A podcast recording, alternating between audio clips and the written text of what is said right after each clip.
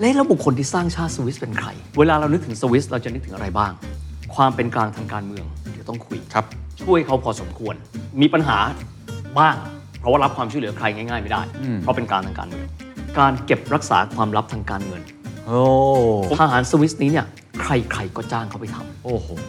รบเก่งไม่ใช่เรื่องใหญ่นะครับ ความซื่อสัตย์ต่อเงินที่เขาได้รับ เริ่มต้นทุนนิยมคืออะไรครับ ครับ ก็เงินไง อืม เพราะฉะนั้นทหารสวิสขึ้นชื่อมาก ผมไม่รู้ว่าใครเป็นต้นคิดนะ แต่ในการประชุมที่เจนีวาของรัฐต่างๆ เจนีวาเป็นรัฐที่อยู่ใต้สุดตะวันตกสุดของสวิส มีนวัตกรรมใหม่ของชาวสวิสขึ้นมา นั่นคือการที่เชื่อว่าใครก็ตามที่เอาเงินมาเก็บเอาไว้ที่สวิส เราจะต้องเก็บความลับของเขาเอาไว้ อย่างที่สุด banking secrecy This is the Standard Podcast. Eye opening for your ears. The Secret Sauce Global Economic Background.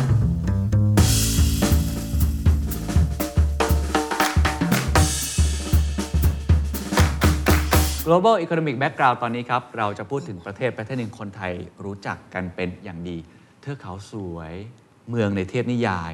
เป็นประเทศเล็ก ๆ ครับ ประชากรประมาณ 9 ล้านคนเท่านั้นเอง เป็นประเทศที่มีการท่องเที่ยวที่โด่งดังไปทั่วทั้งโลกใครๆก็อยากไปเยือน แต่มีสินค้ามีแบรนด์ดังระดับโลกหลากหลายแบรนด์นะครับ ไม่ว่าจะเป็นบริษัทผู้ผลิตยา เรื่องของอาหาร เรื่องของการท่องเที่ยว การเงินการธนาคาร และที่ขาดไปได้คือนาฬิกาครับ ชื่อหลาย ๆ แบรนด์ที่ทุกท่านรู้จักครับ Rolex Tag Heuer Omega Longines AP Swatch หรือว่าจะเป็นแบรนด์ต่าง ๆ นานาที่ทุกท่านใฝ่ฝันอยากจะได้ ล้วนแล้วแต่มาจากประเทศประเทศนี้นอกเหนือจากนั้นครับ ประเทศนี้ยังเป็นประเทศที่มีบริษัทขนาดใหญ่ หรือว่าบริษัทข้ามชาติ หรือว่าองค์กรระหว่างประเทศ ระดับโลกไปตั้งเฮดคอร์เตอร์อยู่ที่นั่นในเมืองหุบเขา ไม่ว่าจะเป็นฟีฟ่า IOC ของโอลิมปิก WTO WHO World Economic Forum และอีกหลากหลายหน่วยงานคำถามคือทำไมนะครับ น่าสนใจมาก ๆ ใช่แล้วครับ ประเทศนี้ก็คือสวิตเซอร์แลนด์ครับ และคนที่จะมาเล่าเรื่องราวของประวัติศาสตร์ประเทศนี้ก็คือมาเฟียสวิตของผมนะครับเฮียวิทย์สิทธิเวกินครับ สวัสดีครับ ฮัลโหล สวัสดีครับเคน วันนี้เรียกว่ามาเฟียสวิต แต่ต้องต้องใส่เสื้อสีแดง ๆ นะฮะ ต้องใส่เสื้อเวลเนี่ยนะ เพราะว่าสวิสเขาร่ำรวยไง เออ น่าสนใจมาก น่าสนใจมากจริง ๆ เป็นประเทศที่ตอนที่เราคุยกันว่าเราคุยกันเรื่องประเทศอะไรดี จะมีสวิตเซอร์แลนด์ อืม โผล่ขึ้นมาตลอดเฮียบอกประเทศนี้น่าสนใจมากๆทำไมประเทศนี้น่าสนใจครับ เอ่อเป็นเพราะเป็นประเทศที่ไม่มีทางออกทะเลเลยนะครับ เรามองย้อนกลับไปเราคุยกี่ทีก็ประเทศที่มีสัญญาณุภาพเนอะประเทศที่มีอาณาจักรที่มีขนาดใหญ่ มีทรัพยากรธรรมชาติกลายเป็นประเทศที่เป็นมหาอำนาจครับ แต่สวิสเนี่ยด้วยพื้นที่ภูมิศาสตร์ ขนาดเล็ก ถามว่าเล็กขนาดไหนครับ บ้านเรา 5 1 3 0 0 0 ตารางกิโลเมตร สวิสเนี่ยแค่ประมาณสัก 40,000 กว่า อุ้ย ประมาณ 4 6 0 0 0มีความหมายเขามีพื้นที่ประมาณสัก 8-9%ของบ้านเรา เล็กมากเลย เล็กมากประชากรเขาเนี่ยตอนนี้ 8.6 ล้าน ประมาณ 20%เป็นคนต่างชาติอีก อุ้ย สำคัญมากถ้าไปดูพื้นที่นะ ถ้าไปดูแผนที่แบนๆ เราจะไม่เห็นเลยเลยนะครับ ครับ แต่ถ้าไปดูแผนที่แบบ 3 มิติ เคนจะพบว่าครึ่งประเทศเป็นภูเขา มีความหมายว่าภาษาฝรั่งเรียก inhabitable อยู่ไม่ได้ นะฮะ ใครมันจะไปอยู่บนเทือกเขาแบบนั้น จริง ทรัพยากรธรรมชาติมีไหมคุณตั้งคำถามฐานหินมีปะวะ ครับ แทบไม่มีเหมืองในสวิสนะครับ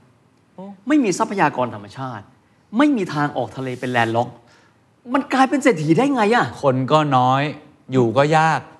ทรัพยากรก็ไม่มีทางออกทะเลก็ไม่มีด้วยองค์ประกอบต่างๆ การที่จะก้าวขึ้นมาเป็นประเทศระดับท็อปแทบไม่มีเลย แต่เวลานึกถึงประเทศที่มีความมั่งคั่ง เรานึกถึงสวิตเซอร์แลนด์ คุณภาพชีวิตเอ่ยการศึกษาเอ่ย hospitality เอ่ยหรือแม้กระทั่งเอาพูดตรงๆค่าของชีพ อืมอืม แพงนะฮะ ทุก ที่นี่ อย่างทุกอย่างคือคืออยู่ในระดับท็อป ครับ การศึกษาสุดยอดมากก็เลยน่าสนใจ บางคนก็มองย้อนกลับไปเอ๊ะถ้าเราไปไปมองประวัติศาสตร์สวิสเนี่ยเป็นประเทศที่ถามใครว่าให้บอกชื่อบุคคลสำคัญของสวิตเซอร์แลนด์มาสัก 2 คน เอาแค่ 2 คนนะ ครับ ผมมั่นใจว่าหาคนตอบได้ยากมากว่าใครเป็นผู้ยิ่งใหญ่ของคนสวิส ตอนนี้ก็นึกออกแต่โรเจอร์เฟเดเลอร์ โอ้ใช่ไหมหรือไม่ก็อีกคนก็อ๋อโจวานนี่อินฟันติโนประธานฟีฟ่า อ่าหรือของผมกรานิตชาก้า ก็จะพบแบบนักฟุตบอลบ้างหรือว่าบุคคลที่เราที่เราได้ยินแต่ว่า ถ้าเกิดว่าเป็นฝรั่งเศสเยอรมันเราก็จะพบว่าแม่ทัพที่ยิ่งใหญ่ เออ มันมี ะค เย รับ อะมากเลย นักการเมืองที่ยิ่งใหญ่รัฐบุรุษผู้ยิ่งใหญ่ แล้วสวิสมีใครอ่ะ เวลาคนที่ตามซีรีส์นี้นะครับ หลายคนตั้งคำถามบอกว่า ชื่อเยอะแยะไปเลยอ่ะ ประมวลผลไม่ทัน เทปนี้ท่านสบายที่สุดแล้วครับ เพราะท่านแทบจะไม่มีชื่อคนเลย ครับ เพราะว่าคนสวิสทุกคน ถือว่ามีส่วนในการที่จะเข้าไปสร้างประเทศเขาค่อนข้างเยอะ ถามว่า เอ๊ะเราจะรู้ได้ไงว่าคนสำคัญของประเทศนั้นคืออะไร ครับ รูปหน้าแบงค์ไงครับเคน อ๋อ นะสมมุติเราไปดูประเทศต่าง ครับ ๆนะฮะเราก็จะพบว่าอ่ะประเทศนี้ เช่น เป็นประมุข อืม ของประเทศนี้นะครับเป็นบุคคลสำคัญ ครับ หรือเป็นรัฐบุรุษในอดีตอย่างสหรัฐอเมริกา ก็จะเป็นเบนจามินแฟรงคินอย่างนี้ อ่า เป็น เบ ต้น นจามินแฟรงคลินแอบรอมลิงคอน ครับ นะครับโทมัสเจฟเฟอร์สันอะไรต่างๆ เหล่านี้ สวิสอะครับ สวิสนี่มีธนบัตรต้องบอกกันว่าเงินฟรังก์สวิสสถาปนาขึ้นมาในปี 1852 เอาตรงนี้ก่อนช่วงปฏิวัติอุตสาหกรรม จากวันนั้นสู่วันนี้พิมพ์แบงค์มาแล้วทั้งหมดเนี่ยเก้าเวอร์ชันเขาจะเปลี่ยนดีไซน์ไปเรื่อยๆ ครับ หนึ่งฟรังห้าฟรังไปเรื่อยๆ แทบไม่มีบุคคลที่เป็นรัฐบุรุษเลยนะครับ คือแบงค์เขาไม่มีหน้าคนอยู่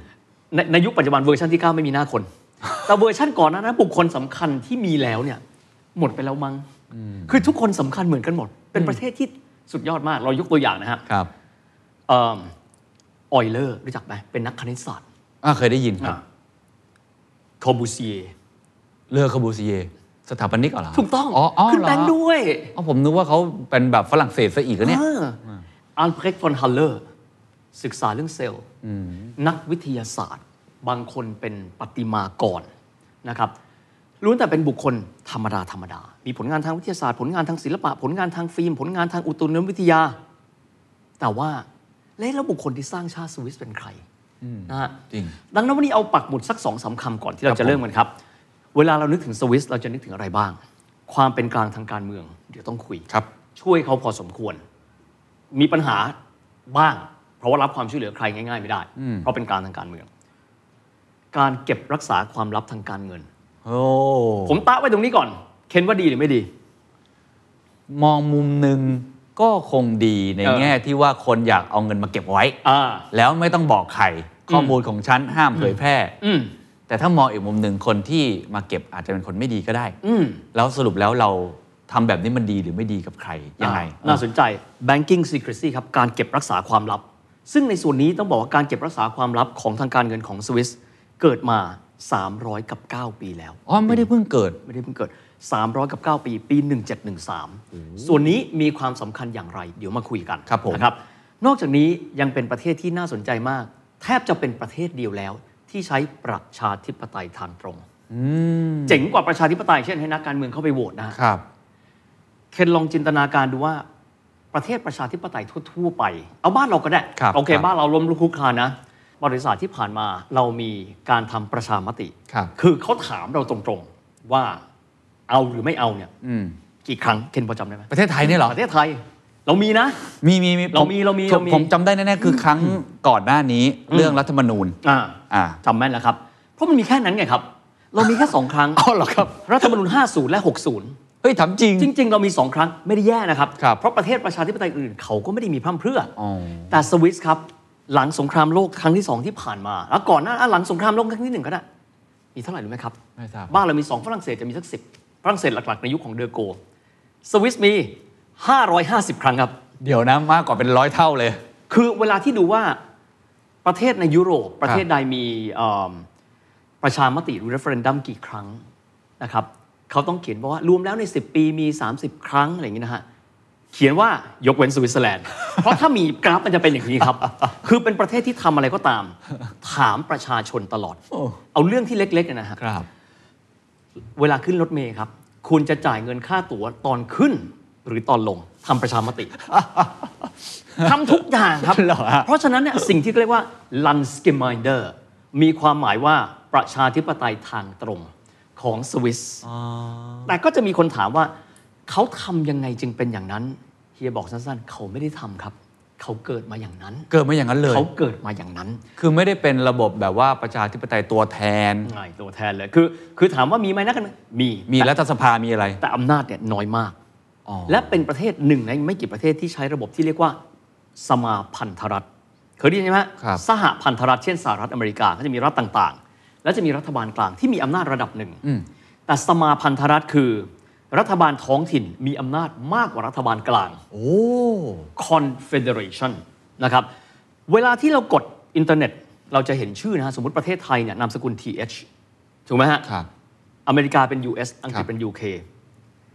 ชื่อของสวิตเซอร์แลนด์ หลายท่านจะไม่รู้แล้วก็จะงง เอ๊ะ รหัสอินเทอร์เน็ตของมันรหัสอะไรอ่ะ เออเออเออ มันตลกมากแต่มันเกี่ยวข้องกับสมาพันธรัฐ มันไม่ใช่ S W ไม่ใช่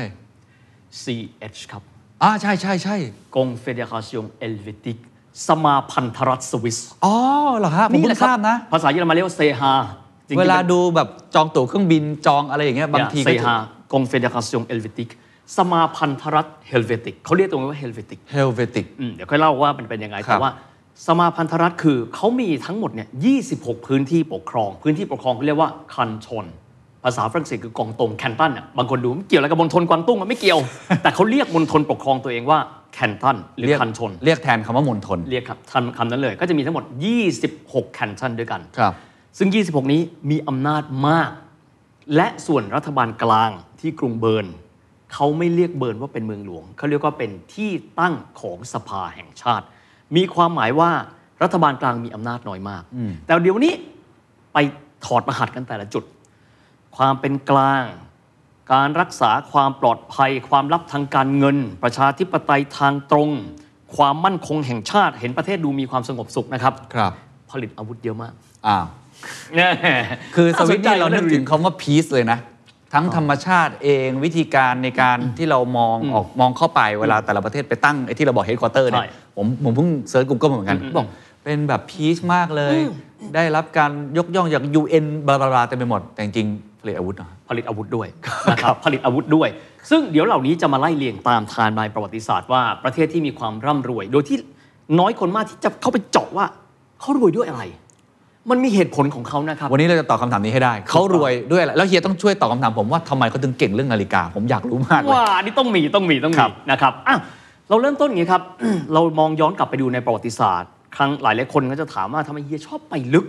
ไม่ไปลึกไม่ได้ครับ เพราะเราจะได้รู้ว่าที่มาของคนแต่ละพื้นที่เขามาอย่างไรนะครั ครับ บ อันนี้ขอมองย้อนกลับไปครับ ยุโรปสมัยกลางครับ ยุโรปสมัยกลางถ้าดูประเทศใหญ่ๆเลยนะเบ่งกล้ามได้มีอะไรบ้าง มีฝรั่งเศสนะครับถัดไปเลยก็จะมีอังกฤษ อันนี้ก็อยู่อยู่นอกพื้นแผ่นดิน ครับ ยุโรปนะครับจากนั้นก็จะมีออสเตรียฮังการีที่เรียกว่าฮับสบ พื้นที่เยอรมันปัจจุบันเขาเรียกว่าจักรวรรดิโรมันอันศักดิ์สิทธิ์ ครับ นะจักรวรรดิโรมันอันศักดิ์สิทธิ์คืออะไร คือจะมีรัฐที่พูดภาษาเยอรมันเนี่ยแตกเป็นเมืองเป็นเมืองนะครับ จากนั้นก็มารวมกันไม่เป็นเอกภาพนะครับ รัฐเหล่านี้จะมีเจ้าเป็นกษัตริย์ เป็นราชาเนี่ยอยู่แทบทุกรัฐ ครับ นะครับ แล้วเขาก็เรียกกลุ่มคนเหล่านี้ว่าเป็น prince elector เวลาเขาจะรวมกันว่าใครจะเป็นจักรพรรดิของโรมันอันศักดิ์สิทธิ์ใช้โหวตเอา แต่น่าสนใจมากครับ มีพื้นที่อยู่หนึ่งพื้นที่ไม่มีใครเอาครับ ไม่มีเจ้ามีแต่ชาวบ้าน มีแต่ชาวนา พื้นที่ตรงนั้นก็คือพื้นที่ที่อยู่หลังเขา ก็คือพื้นที่ที่เป็นสวิตสวิตเซอร์แลนด์ในปัจจุบันหลาย ๆ พื้นที่ ไม่มีเจ้าครับ ไม่มีใครเอา เกิดมาเป็นชาวนาดื้อๆอย่างเงี้ยทำไร่ไถนาไถนาเลี้ยงวัวเลี้ยงควายทำกลจักรเล็ก ๆ น้อย ๆ อุปกรณ์เล็กน้อยทำไปเรื่อยๆเพราะไม่มีใครเอา โอ้ น่าสนใจมก เพราะว่าไปเพาะปลูกไงอยู่บนภูเขาภูเขามีเป็นหิน เราเห็นนะครับภูเขาท็อปโรนโอ้ยสวยจังเลยเพาะปลูกไม่ได้นะครับ ครับ เพราะฉะนั้นก็ไม่มีใครอยากไปอยู่ตรงนั้น เออ เพราะฉะนั้นบรรดารัฐเหล่านี้ก็ เอาไงวะ ก็อยู่ไปแบบนั้นแหละ เอ้ารวมกันหน่อยแล้วกันวะเอารวมกันมีอยู่สามเมือง ครับ เป็นสามเมืองที่คนไทยไม่ไปเที่ยวนะครับ อันได้แก่ยูรีชื่อเมืองยูรีนะครับอุนเทอร์วาลเดนแล้วก็เมืองซื่อชไวส์ไม่ได้เกี่ยวข้องกับสวิสนะฮะสามเมืองเป็นเมืองเล็กๆครับ เป็นเมืองชนบทมากๆ ต่อมาก็จะมีเมืองข้างๆกันลักษณะแบบเดียวกันเลยคือไม่มีเจ้า เพราะไม่มีใครอยากมาอยู่ ประเด็นก็คือว่าด้วยการที่พื้นที่เขาเนี่ยอยู่บริเวณเทือกเขาแอลป์สพื้นที่ที่อยู่ข้างๆ เป็นมหาอำนาจครับหันมามองแหมเราต้องการสร้างความเกรียงไกรบุกแม่งเลย ราชวงศ์ฮับสบูร์กครับ ส่งกองกำลังจะไปผนวกพื้นที่ ซึ่งเป็นคันทอนต่างๆเหล่าเนี่ยเข้าไปเป็นของตัวเอง อืม ปรากฏ เฮ้ย มันไม่หมูนะเว้ย อ้าว แพ้กลับมา คนยุโรปก็ถาม มันไปทำอะไรเขาวะแพ้ชาวนาเหร อ ถูกต้องชาวนาพวกนี้เป็นไงอะชาวนาพวกนี้มันมากับหอกยาวๆเว้ย แล้วมันก็ลบแบบไม่มีกระบวนท่า เราไม่รู้เลยมันลบยังไง นี่คือสมัยปลายสมัยกลางนะฮะ อ่า ปรากฏพ่ายแพ้กลับมา ถัดมาครับ ก่อนยุคเรเนซองส์สมัยปลายปลายๆสมัยกลางละพระเจ้าชาร์ลส์แห่งแคว้นเบอร์กันดีฝรั่งเศส เอาบ้าง ไอรัฐเล็ก ๆ พวก เนี้ย เดี๋ยวจะสั่งสอนมัน เอ้าไปบ้าง เจอเหมือนกันครับ เจอไอทหารหอกยาวๆเนี่ย ไอพวกนี้มันเป็นชาวนา มันชนะเราอะสร้างความเกรียงไกรเรื่องทราบไปถึงยุโรปครับ ยุโรปตอนนั้นเนี่ยเป็นยุโรปสมัยอ่าเริ่มต้นเรือนในสองศศตวรรษที่ 15 ตั้งคำถามพวกทหารพวกนี้มันเก่งมากเลยอะนอกฤดูการเพาะปลูกอะจ้างมันมารบให้เราได้ปะ ดูดิ ไม่บุกแล้ว ไม่บุกแล้วจ้างพวกมันมารบ จ้างพวกมันเนี่ยเป็นสองส่วน เอาพวกมันเนี่ยมาอารักขาเจ้าซึ่งมีเอิ่มฐานะดี มีเงินค่อนข้างเยอะ หรือเอามาเป็นทหารรับจ้าง อืม พูดง่ายภาษาฝรั่งเขาเรียกว่า mercenary นะครับแต่สวิสในยุคแรกเนี่ยจะเป็นสวิสที่มีรัฐที่พูดภาษาเยอรมันอยู่ ครับ เขาเรียกกลุ่มคนเหล่านี้เป็นนักรบรับจ้างว่าไ i ส์ลอยเฟอร์แล้วก็จะเห็นเลยเป็นคนที่เป็นทหารสวิส แล้วก็ถือหอกยาวๆ จริง ๆ คนพวกเนี้ยไม่เคยถูกเทรนเลย เป็นกลยุทธ์ชาวบ้านเลย โอ้ แล้วก็รบกันได้นะครับ ในช่วงเวลานั้นครับ ถอยมาที่ระบบการปกครองก่อน เริ่มต้นเนี่ยมันจะมียูรีอุนเทอร์วาเดนและชไวส์ ครับ ตอนหลังก็มีอีก 5 รัฐ ซึ่งมีลักษณะเดียวกันเลย คือไม่มีผู้ปกครองครับ เป็นชาวนารวดเลย เพราะฉะนั้นผมถึงได้บอกว่าเริ่มต้นเนี่ยเขาไม่เคยมีระบบที่ว่ามีการกลุ่มอำนาจ มีการกระจายอำนาจ อ๋อ เขาเกิดมาของเขาอย่างนั้น เกิดมาแบบกระจายอำนาจมาก ถูกต้อง หลังจากนั้นรัฐที่เข้ามามีอะไรกันบ้างครับ เราจะได้ยินละซูริก ๆอ่าครับ ลูเซนซูกแบนด์นะครับแล้วก็ถ้าจำไม่ผิดเป็นอาร์เกลรวมเข้ามาปั๊บกลายเป็นมีทั้งหมดเนี่ย8รัฐ ครับ เขาเรียกกันว่าอัลเตอร์อาร์ออกออกแปลว่าพื้นที่ ครับ มีทั้งหมด 8 เมือง ก็รวมกันก็ลักษณะเหมือนเดิม ไม่มีศูนย์กลางไม่มีอะไรทั้งสิ้น ต่อจากนั้นก็จะมีรัฐเพิ่มเติมขึ้นมา เขาจะเรียกว่าไดเซนออกจาก 3 เป็น 8 จาก 8 เป็น 13 ครับ ก็จะพบพื้นที่อื่นๆ ที่เราอาจจะเคยได้ยินมาด้วยนะครับ เช่นพื้นที่ไฟบ u วพื้นที่นูชาเตล พื้นที่ของเมืองชาฟเฮาเซนซึ่งเป็นที่ผลิตนาฬิกา ก็มารวมกันลักษณะแบบเดียวกันเลย และคนพวกนี้มีมีคุณสมบัติเหมือนกันทำไร่ไถนาเก่ง และรบเก่ง วิธีการของเขาก็คือว่า โอ้โหเราใช้วิธีนี้แล้วกันนะฤดูไถหวาน เพาะปลูกเราอยู่ในพื้นที่เรา ครับ หลังจากนั้นพอเราไม่มีเงินเราไปเป็นทหารรับจ้าง โอ้ฟรีแลนซ์ฟรีแลนซ์ ฟรีแลนซ์เลยเป็นทหารรับจ้าง และคนที่จ้างและทำให้ทหารสวิสโด่งดัง คือโป๊ปยูลิอุสที่ 3 ครับ โป๊ปยูลิอุสที่ 3 บอกว่าแน่นอนวาติกันคือคือองค์กรที่รวยที่สุดในโลกนะฮะเราต้องการองครักษ์มาพิทักษ์วาติกันของเรา ครับ เอาพวก ทหาร ไรส์ไลเฟอร์เนี่ยเข้ามาเป็นพวกเราก็จ้างหวานเข้ามา ที่สุดแล้วทหารพวกนี้ บอกว่าถ้าให้อารักขาเนี่ยเราขอเปลี่ยนเทคนิคได้ไหม ใช้หอกยาวในการสู้ระยะประชิด hand to hand combat ไม่ได้ เราก็เลยจะเห็นว่าทหารสวิสถืออะไรครับ ถือหอกซึ่งไม่ยาวมากนะแล้วมีขวาน เขาเรียกกันว่าฮันเลปาเดอร์เราจะเห็นถ้าใครไปวาติกันก็จะเห็นทหารสวิสการ์ดเนี่ยถือไอ้ฮันเลปาเดอร์เนี่ยอยู่ในมือ ทุกวันนี้ยังเป็นสวิสการ์ด อย่างชายชุดนี้ต้องเป็นคนสวิสต้องเป็นแคทอลิกนะครับต้องสูงไม่น้อยกว่า 175 175 สมัยก่อนคือสูง ครับ อาหารไม่ดีสูงเท่านั้นก็เก่งแล้วนะครับแล้วก็จะมีดาบซึ่งด้ามดาบทำด้วยทอง เป็นอาวุธประจำกาย 2 อย่างที่เป็นเอกลักษณ์ของทหารสวิสการ์ดนะครับทหารสวิสการ์ดก็อยู่ของเขาแบบนี้ ครับ แล้วก็ถามว่าเอกลักษณ์ของเขาคืออะไร บางคนบอกว่าเราคุยเรื่องเศรษฐกิจคุยเรื่องทหารทำไมสำคัญครับ เพราะว่าทหารสวิสนี้เนี่ยใครๆก็จ้างเขาไปทำ โอ้โห คำว่าใครๆก็จ้างรบเก่งไม่ใช่เรื่องใหญ่นะครับ ความซื่อสัตย์ต่อเงินที่เขาได้รับ ความซื่อสัต มันม ย์ หา ต่อ ศาล เงินที่ มาก เขาได้รับ เพราะอะไรครับ เคนลองคิดดูว่า สมมุติว่าติ้งต่างเขาเป็นทหารแคทอลิก ครับ เขาจำเป็นต้องไปปกป้องเจ้าซึ่งเป็นโปรเตสแตนต์ เออ รับไหม รับครับ เพราะสำหรับทหารสวิสคือ ใครจ่ายเงิน เขาจะต้องปกป้องคนคนนั้นถึงตาย โอ้โห นี่เรียกได้ว่าเป็นมือปืนรับจ้างชั้นดีเลย ใครใครก็จ้างเข้าไปเพราะอะไร สมมุติว่าเข้าไปปกป้องรัฐใดรัฐหนึ่ง บุคคลเหล่านี้ทหารรับจ้าง ไม่เคยมีความผูกพันทางจิตใจกับคนในพื้นที่ ครับ ไม่สนใจว่าคนนี้เป็นครอบครัวเขา คนนี้เขานับถือนิกายอะไร เราเชื่อในขั้วการเมืองแบบนี้คำว่ามืออาชีพมาจากตรงนี้นะครับ ไม่ว่าคุณจะเป็นใคร พื้นเพคุณเป็นยังไง เมื่อคุณไปรับใช้กองทัพใดก็ตาม คุณคือคนของกองทัพนั้น และมันถูกพิสูจน์มาหลายครั้งต่อหลายครั้ง ที่ทหารสวิสเข้าไปรบ และยอมตาย ไม่ว่าจะเป็นยังไงก็ตามเมื่อรับเงิน ประเด็นครับ รู้จักหนังสือชื่อ Il Principe ไหมครับ คนเขียนมีชื่อว่านิโคโลแมคคิอาเวลลี อ่าครับ มาเคเวลลี่รู้จัก ทุกคนจะรู้จักว่าแมคคิอาเวลลีเขียนหนังสือเรื่องเจ้า สอนให้คนโกง ครับ หนึ่งในบทนั้นเขียนเอาไว้เรื่องของการบริหารจัดการสิ่งที่เรียกว่ากอนด o ตเตียเร่คอนด o ตเตียเร่ไม่ใช่คอนดักเตอร์ไม่ใช่นะฮะคอนด o ตเตียเร่คือนายกองทหารรับจ้าง อ๋อ การบริหารจัดการนายกองผู้ที่เอิ่มดูแลนะครับทหารประมาณสัก 150 คนในหนึ่งกองร้อยของทหารสวิสเนี่ยเป็นสิ่งที่ไม่ง่ายครับ สมมุติว่ารัฐ A รบกับรัฐ B ครับ รัฐบีมีทหารรับจ้าง ปรากฏว่ารัฐเอเดินเข้ามาแล้วบอกบอกกับทหารรับจ้างว่า เราให้เงินคุณมากขึ้น เออจริง ทหารรับจ้างเปลี่ยนกองทันที ฮะ นี่คือการบริหารคอนดักเตียเร่ อ่ะ รู้จักแต่เงินไม่รู้จักคน โอ้โห นี่คือนี่คือกองทหารสวิส ซึ่งแมคเคเวลลี่เขียนเอาไว้เลยนะครับว่าบรรดา mercenary ก็คือบรรดากองทหารรับจ้าง ต้องมีการบริหารอย่างพิเศษ เพราะพวกเขารู้จักแต่เงิน เขาไม่รู้จักคน ก็คือ เขาไม่สนอุดมการณ์ ก็คือเงินอยู่ที่ไหนเขาไปที่นั่น เขาไปที่นั่น เอ๊ะเดี๋ยวมองมุมหนึงสำหรับคนที่ว่าจ้างก็คงจะดี มันดีไหมล่ะ ก็ก็คงจะดีสำหรับเราสมมุติ คำนวณได้ เออเรารู้ คำนวณได้ เราว่าเอาเงินเรียกว่าเอาเงินฟาดหน้าเอาเลย ได้เลย แต่มองอีกมุมหนึงเฮ้ยไม่มีอุดมการณ์หรือเปล่าเนี่ย มืออาชีพไง เออ อ่ะเอาสมมติติ้งต่างถ้า ครับ เป็นนักฟุตบอลนะ วันหนึ่งเตะให้กับทีม X วันหนึ่งย้ายมาบอกว่าเราอยากจอยทีมจ่าฝูงพรีเมียร์ลีกชื่ออาร์เซนอลอ่ะ ครับ ทิ้งของเดิมหมดเลย อ่า ไปเตะอาร์เซนอลก็มืออาชีพไง เออ ก็คำว่ามืออาชีพก็คืออาชีพประยุกต์เริ่มต้นทุนนิยมคืออะไรครับ ครับ ก็เงินไง เพราะฉะนั้นทหารสวิสขึ้นชื่อมาก เรื่องที่บอกว่านี่คือธรรมชาติของคนสวิส แต่ขอมองย้อนกลับไปนิดนึงครับเคน ครับ ความแปลกประหลาดของมันครับ ไอ้รัฐเริ่มต้นเนี่ยที่เราได้ยินกันมานะครับไม่ว่าจะเป็นอูรีอุนเทอร์วาลเดนชไวส์ลูแซนแบนผู้ภาษาเยอรมันหมดเลย อืมเพราะชื่อมันดูเยอรมันมากเลย ใช่ ตอนหลังโผล่มาครับไฟบวกฝรั่งเศสนะฮะ ครับ นูชาเตลฝรั่งเศสวอดวอดเนี่ยเมืองติดกับเจนีวา ครับ วอดเนี่ยตอนนี้เป็นเมืองเออของบริษัทที่ใหญ่อาหารที่ใหญ่ที่สุดในโลกก็คือเนสเล่ อืม พูดภาษาฝรั่งเศส อ๋อเพราะว่าพรมแดนเขาติดกับหลายประเทศ ถามว่าเขาอยู่ตรงไหนเขาก็คืออยู่อยู่ตรงตรง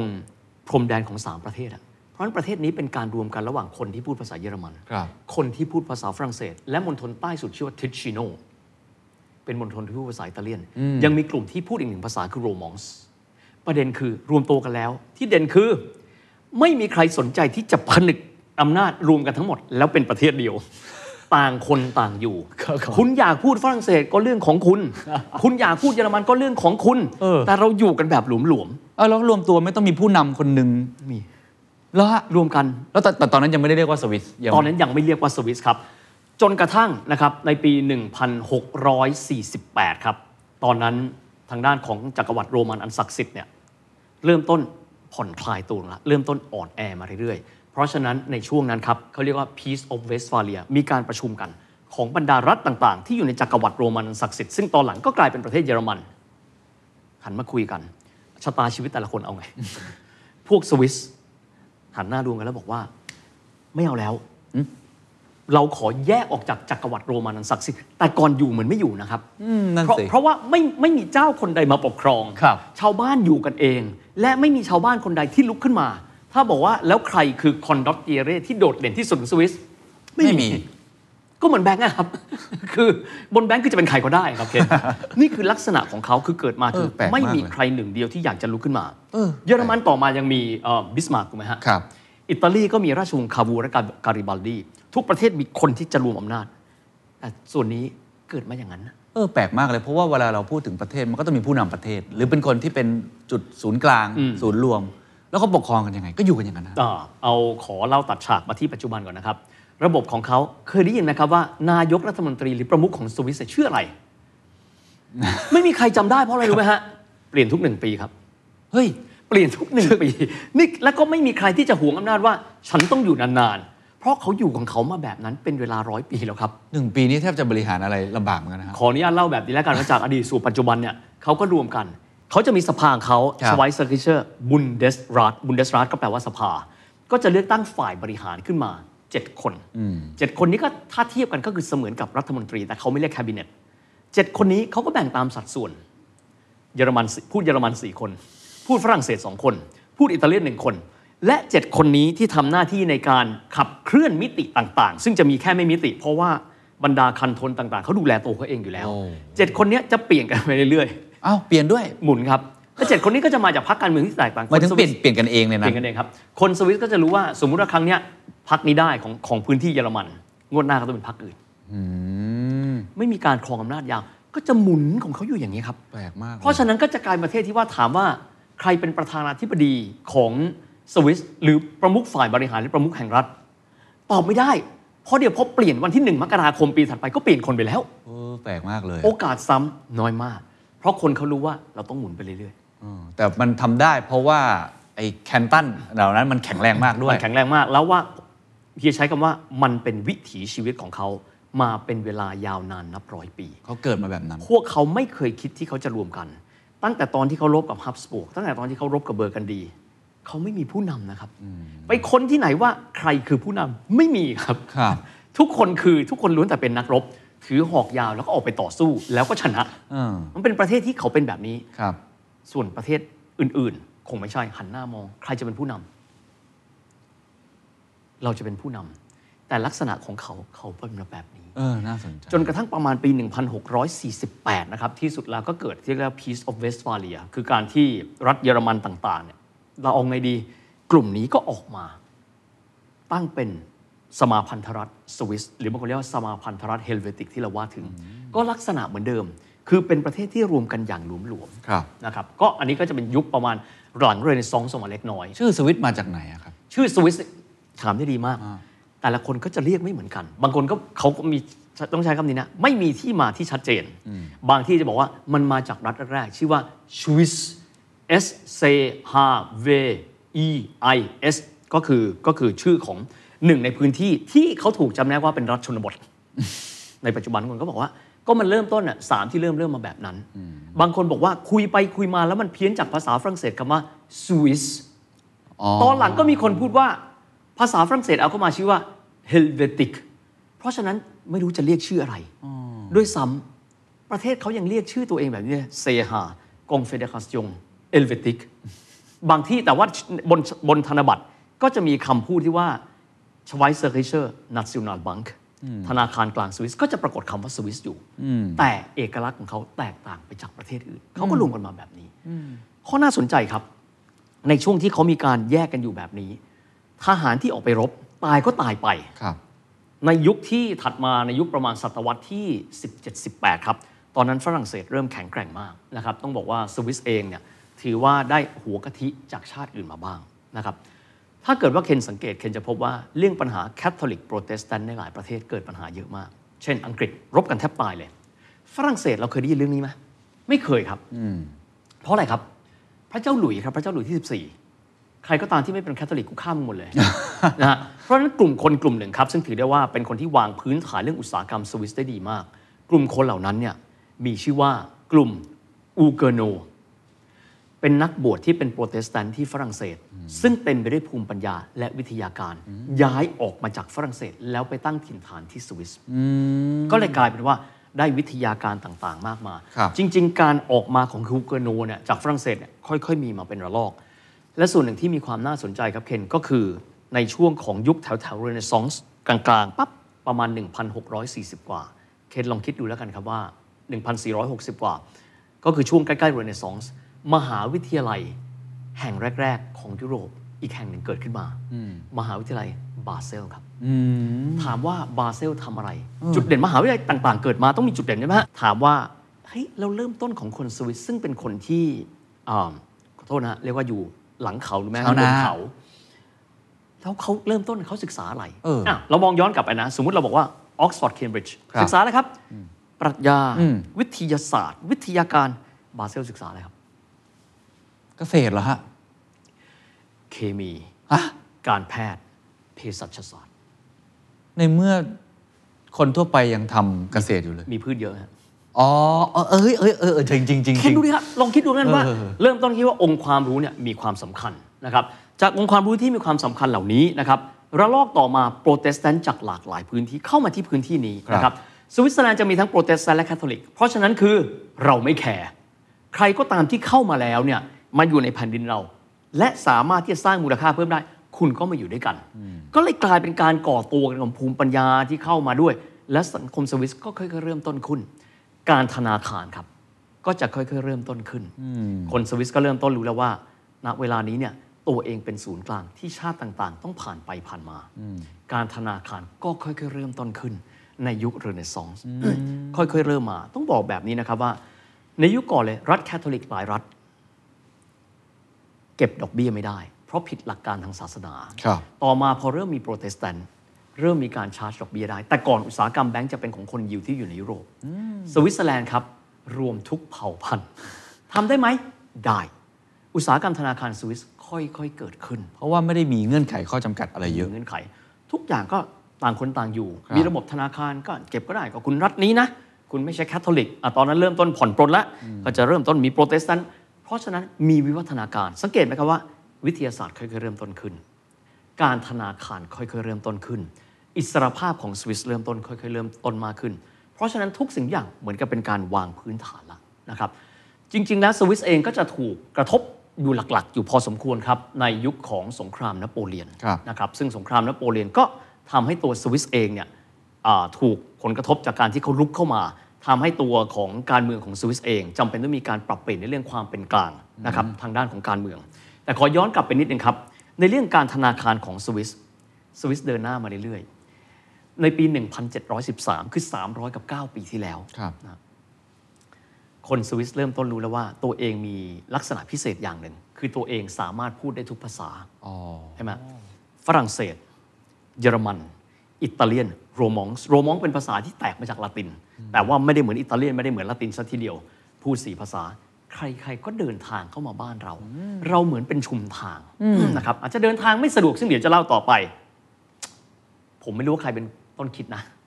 แต่ในการประชุมที่เจนีวาของรัฐต่างๆ เจนีวาเป็นรัฐที่อยู่ใต้สุดตะวันตกสุดของสวิส มีนวัตกรรมใหม่ของชาวสวิสขึ้นมา นั่นคือการที่เชื่อว่าใครก็ตามที่เอาเงินมาเก็บเอาไว้ที่สวิส เราจะต้องเก็บความลับของเขาเอาไว้ อย่างที่สุด banking secrecy สนธิสัญญานั้นก็คือการตกลงกันของบรรดารัฐสวิส ในการที่จะเก็บความลับของการเงินของลูกค้าทุกๆ คนมากที่สุดนี้เนี่ยสวิสชอบครับ แต่ว่ารัฐต่างๆ ที่มองว่าบรรดาพวก count countess duke duchess prince เอ้านี่เขามีเงินเยอะเท่าไหร่อะเขาไม่มีเราจะไม่มีทางรู้นะว่าเขามีเงินเยอะเท่าไหร่ เพราะเขาเอาเงินออกจากประเทศเขาออกจากอาณาจักรของเรา ซึ่งเป็นเงินภาษีของเรา แล้วไปยัดไว้ที่ธนาคารที่สวิสดีไหมครับหลายประเทศหันมามอง ไม่ชอบเลยนะ ไม่ชอบเลยนะ แต่เจ้าชอบไหม ชอบครับ เจ้าสวิสเจ้าจากทั่วยุโรปเลย ชอบอยู่แล้วฮะ ชอบ จะได้ไม่ต้องมีใครมารู้ความลับเรา ไม่มีใครรู้และเก็บเอาไว้อย่างที่สุด ตอนนั้นแสดงว่าในยุโรปเองยังไม่ได้มี ผมใช้คำว่านวัตกรรม แล้วกันแบบนี้ถูกไหมฮะ ในการ ไม่ เก็บ มีต้องใช้คำว่าแอดวานที่สุดของยุโรปธนาคาร ที่ไหนครับเรเนซองส์ฟลอเรนซ์เวนิสเวนิสตอนนั้นเนี่ยเป็นฐานที่มั่นของยิวฐานที่มั่นของยิวในยุโรปเนี่ยมีสองแห่งด้วยกัน ก็คือมีที่แฟรงก์เฟิร์ต ครับ ซึ่งเป็นจุดกำเนิดนะครับ คงจะจำกันได้ของตระกูลโรดชัยล์แล้วก็อีกจุดหนึ่งก็คือเวนิสซึ่งถือกำเนิดมาก่อนนะครับซึ่งมหาเศรษฐีเยอรมันคือยาขอบฟุกเกอร์ไปฝึกงานที่นั่นก่อนสองจุดนี้จะมีคนยิวเยอะเพราะสมัยก่อนยิวเท่านั้นที่เก็บดอกเบี้ยได้ ในยุคนั้นหลังจากนั้นก็แตกตัวออกมาแบงกิ้งที่สวิตเซอร์แลนด์ก็เลยเกิดขึ้นมา แต่ว่าสองแห่งนี้มีการเก็บเป็นความลับเหมือนกันไหมฮะ สวิสนี่ชูธงเลย นี่คือเอกลักษณ์ใหม่ของเรา โอ้ รู้จักเพนพอยต์ของคนรวย คนรวยก็มีเพนพอยต์ฟังแล้วมันรู้สึกว่าบางคนบอกว่าดีนะ แต่ก่อนตอนเด็กๆเคยได้ยินบอกว่าคนที่ฝากเงินที่สวิตเซอร์แลนด์เนี่ยต้องจ่ายเงินค่าฝากให้ด้วยถูกต้องครับ เพราะว่าเขาจะเก็บความลับของคุณ ขอมองย้อนกลับไป สมัยที่เขาเป็นทหารรับจ้าง อืม รับเงินมาแล้วคำว่าสู้ตายบ้านเราพูดบ่อยนะ สู้ตายแต่เราไม่เคยตาย เพราะเรารักษาตัวรอดเป็นยอดดี ครับ แต่สวิสตายทีตายเป็นหมู่นะครับ และการรักษาความลับเหมือนกัน ไม่ว่าใครจะมาทำอะไร เราจะไม่มีทางรู้ว่า คนนั้นเก็บเงินไว้ที่ธนาคารสวิสเท่าไหร่ ซื่อสัตย์ต่อเงิน จากวันนั้นส่วนนี้ซื่อสัตย์ต่อเงินและลูกค้าอย่างถึงที่สุด แต่ประเด็นเดี๋ยวจะเล่าต่อไป ครับ แล้วถ้าเกิดว่าคนที่ไปฝากเงินแล้วมันตายลุเงินมันอยู่ที่ไหนอะถ้าไม่ได้มีการเขียนเอาไว้อย่างชัดเจน เดี๋ยวเล่าให้ฟังต่อนะครับ แปะไว้ก่อน แต่ว่าอย่างน้อยๆ ตอนนั้นก็เรียกได้ว่าเป็นการสร้างจุดขายใหม่ เป็นจุดขายใหม่ แล้ว เลยครับ เวิร์กเวิร์กเลยใช่ไหมฮะ หลายครั้งเราจะพูดว่าประวัติศาสตร์เศรษฐกิจเขาทำเครื่องจักรไอ้น้ำเขาทำเครื่องจักรไฮดรอลิกเขาทำเคมีที่สุดอุตสาหกรรมที่ใหญ่ที่สุดอย่างหนึ่งในโลกคืออุตสาหกรรมการเงินนะครับ จริงครับ คุณมีทุกอย่างนะแต่คุณหาเงินสภาพคล่องเข้ามาในประเทศไม่ได้ คุณก็รวยไม่ได้ เพราะฉะนั้นสวิสไม่ต้องมีอะไรเยอะ แต่คุณเก็บเงินของคนทั่วโลกได้เยอะที่สุดของยุโรปได้เยอะที่สุด คุณรวยไหมล่ะ อืม และจากนั้นเริ่มต้นเป็นเทรดเดอร์ เอาไปลงทุนนะครับ การที่ให้เงินฟันดิ้งสงครามครั้งต่างๆ สวิสก็เป็นผู้ปล่อยเงินกู้กับสงครามครั้งต่างๆ สุดยอดจากทหารรับจ้างนะครับทหารทำได้ทุกอย่าง ทหารสวิส ครับ ย้ายกลับมา เพราะฉะนั้นเนี่ยสวิสเริ่มต้นปรับตัวแล้วนะครับ จะเห็นว่ามีหลากหลายอุตสาหกรรม ความรู้เริ่มต้นมี พวกอูเกอร์โนมาจากฝรั่งเศส ย้ายมาอีกเพิ่มเติมขึ้น ลองคิดดูว่าการกลายเป็นศูนย์กลางของภูมิปัญญาของยุโรปที่มากขึ้นไปเรื่อย แล้วยิ่งมีเงินทุนหมุนเวียน ทีนี้ ยิ่งต่อยอดได้เยอะ ๆ โลกเปลี่ยนไปเรื่อยๆ ครับ อีกหนึ่งจุดที่พลิกผันไปครับ ประมาณปี 1840 กว่านะครับในตอนนั้นเนี่ยเป็นช่วงที่นโปเลียนเนี่ยสิ้นอำนาจไปแล้ว ยุโรปก็มาคุยกันนะครับแล้วก็คุยกันที่ปารีสบอกว่า นับแต่นี้เนี่ยหลังจากนโปเลียน การแบ่งพื้นที่ประเทศต่างๆ ตอนนั้นรัฐชาติเกิดมาค่อนข้างเยอะ สวิสตอนนี้คุณเป็นรัฐของคุณ ซึ่งตอนหลังก็จะมีเอ่อมณฑลต่างๆ เข้ามารวมจนกระทั่งครบ 26 เป็นที่เรียบร้อยแล้ว สวิสในแง่ของการเมืองจะเป็นยังไง ประกาศนโยบายใหม่ ปี 1814 ถ้าจำไม่ผิดนะครับ นโยบายทางการเมืองของคุณเป็นยังไง ไม่ฝักใฝ่ฝ่ายใด เราจะมีความเป็นกลางทางการเมือง อืม ฟังแล้วบางคนก็บอกก็ดีนะสงบดีเนาะ ครับ แต่ข้อเสียคือคุณไม่มีเพื่อน ก็ไม่มีใครช่วยคุณ ก็จริง เพราะคุณไม่คบใคร คุณโดดเดี่ยวเลย เออ แต่เขาก็ถือว่าไม่เป็นไร เรามีความเป็นกลางนะครับ หลังสงครามนโปเลียนสิ่งที่เกิดขึ้นบนโลกนี้คือการปฏิวัติอุตสาหกรรม สวิสก็หันไปมองอังกฤษ ต้องบอกคนสวิสณเวลานั้นมีความรู้นะครับ ก็เริ่มต้นหันไปมองอังกฤษ เขามีการปฏิวัติอุตสาหกรรมกันแล้วอะเราอยากมีบ้างว่ะ ครับ แต่เราไม่มีสิ่งนี้อะเราไม่มีอะไรครับ เราไม่มีฐานหิน อืมไม่มีทรัพยากร สตรีมเราก็ไม่มีอ่ะ เฮ้ย เราอยากมีบ้างอะทำไงบ้างทำไงดีอะพัฒนาขึ้นมา พลังงานไฮโดรลิก เริ่มต้นที่สวิตเซอร์แลนด์ อ๋อเหรอฮะ พลังงานไฮโดรลิกเริ่มต้นขึ้นมา เริ่มต้นจากข้อจำกัด เริ่มต้นจากข้อที่ที่โอ้โหพูดได้ดีมากครับ อ่า เคนพอไม่มีอะไรเลย ทรัพยากรที่มีต้องทำต้องใช้อย่างพิถีพิถันที่สุด สไปซ์จากต่างประเทศ ไม่มีเพราะตัวเองไม่มีทางออกทะเล โอ้ ถูกไหมฮะ แต่ตัวเองมีอะไรมีเงิน มีวิทยาการมีสมอง ใช้พลังงานไฮโดรลิก เห็นอังกฤษเริ่มต้นมีเอ่อมีรถไฟ ครับ บ้านเราอยากมีบ้าง แต่เรามีไม่ได้อะเพราะอะไรครับ ภูเขากั้นครึ่งประเทศตอนล่างทำยังไงดี คนสวิสเก่งครับ เรื่องเมื่อสักครู่เคนบอกว่าทำไมเขาทำนาฬิกาได้ดี สิ่งที่เขาทำตอนนี้แม่งยิ่งใหญ่กว่านาฬิกาอีกเครื่องจักรในการเจาะภูเขาทั้งลูกนะฮะ โอ้โห เพราะฉะนั้นก็เลยเกิดอุโมงค์ครับ ที่มีชื่อว่า Gotthard Railway เจาะทะลวง 2.1 กิโลเมตร ให้รถไฟผ่านได้ สวิสบอกว่าเราติดภูเขาแอลส์มานานแล้ว เพราะฉะนั้นถ้าเราสามารถเจาะภูเขาให้พื้นที่ทางเหนือคือเยอรมัน ข้ามมาทางด้านตอนใต้คือมณฑลทิชชิโนได้ และจากทิชชิโนขึ้นเหนือไปได้ ประเทศเราจะเปลี่ยนแลนด์สเคปตลอดไป จริง กลายเป็นจุดศูนย์กลางอย่างแท้จริงเรื่องโลจิสติกการเดิน เพ ทาง ราะไม่งั้นปั๊บ ติดปั๊บไฮกิ้งอะครับ ไม่ได้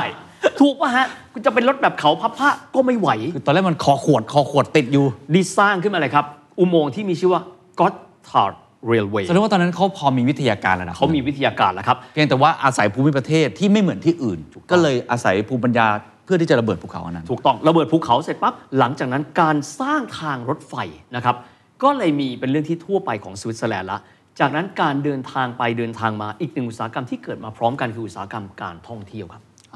จากเดิมที่คนจะมาเยี่ยมสวิตเซอร์แลนด์เนี่ยคิดแล้วคิดอีก จะมาได้ไหมได้ คุณต้องไฮกิ้งคุณต้องปีนเขา ตอนนี้คุณไม่ต้องปีนแล้วเพราะว่าการรถไฟ เพราะฉะนั้นรถไฟถือว่าเป็นอีกหนึ่งจุดเลยนะครับ ที่ทำให้สวิสเนี่ยมีการเอ่อสถาปนาตัวเองขึ้นมาเป็นศูนย์กลางของยุโรปอย่างแท้จริงนะครับสิ่งที่มีความสำคัญอีกอย่างครับ คนสวิสทำงานได้กับคนทุกชาติ ครับ เพราะคนสวิสพูดได้ทุกภาษาคืออาจจะตั้งคำถามว่า เอ้า แล้วเขามีภาษาประจำชาติเขาต้อง 3 4 ภาษา ถ้าเกิดว่าเราเราดูเอ่อธนบัตรเขานะครับ ครับ ก็จะมีเริ่มต้นภาษาแรกเลยของคนกลุ่มที่ใหญ่ที่สุดเกือบครึ่งประเทศเลย พูดภาษาเยอรมันชไวซ์คิเชอร์นัสซูนาลบัง ธนาคารกลางแห่งสวิส ประโยคต่อมาภาษาฝรั่งเศสครับเลบงนัสซูนาลเดสวิสประโยคต่อมาภาษาอิตาเลียนครับลาบังการนัสซูนาเลสวิตเซรา สามภาษาให้รู้ว่าเราอยู่ด้วยกัน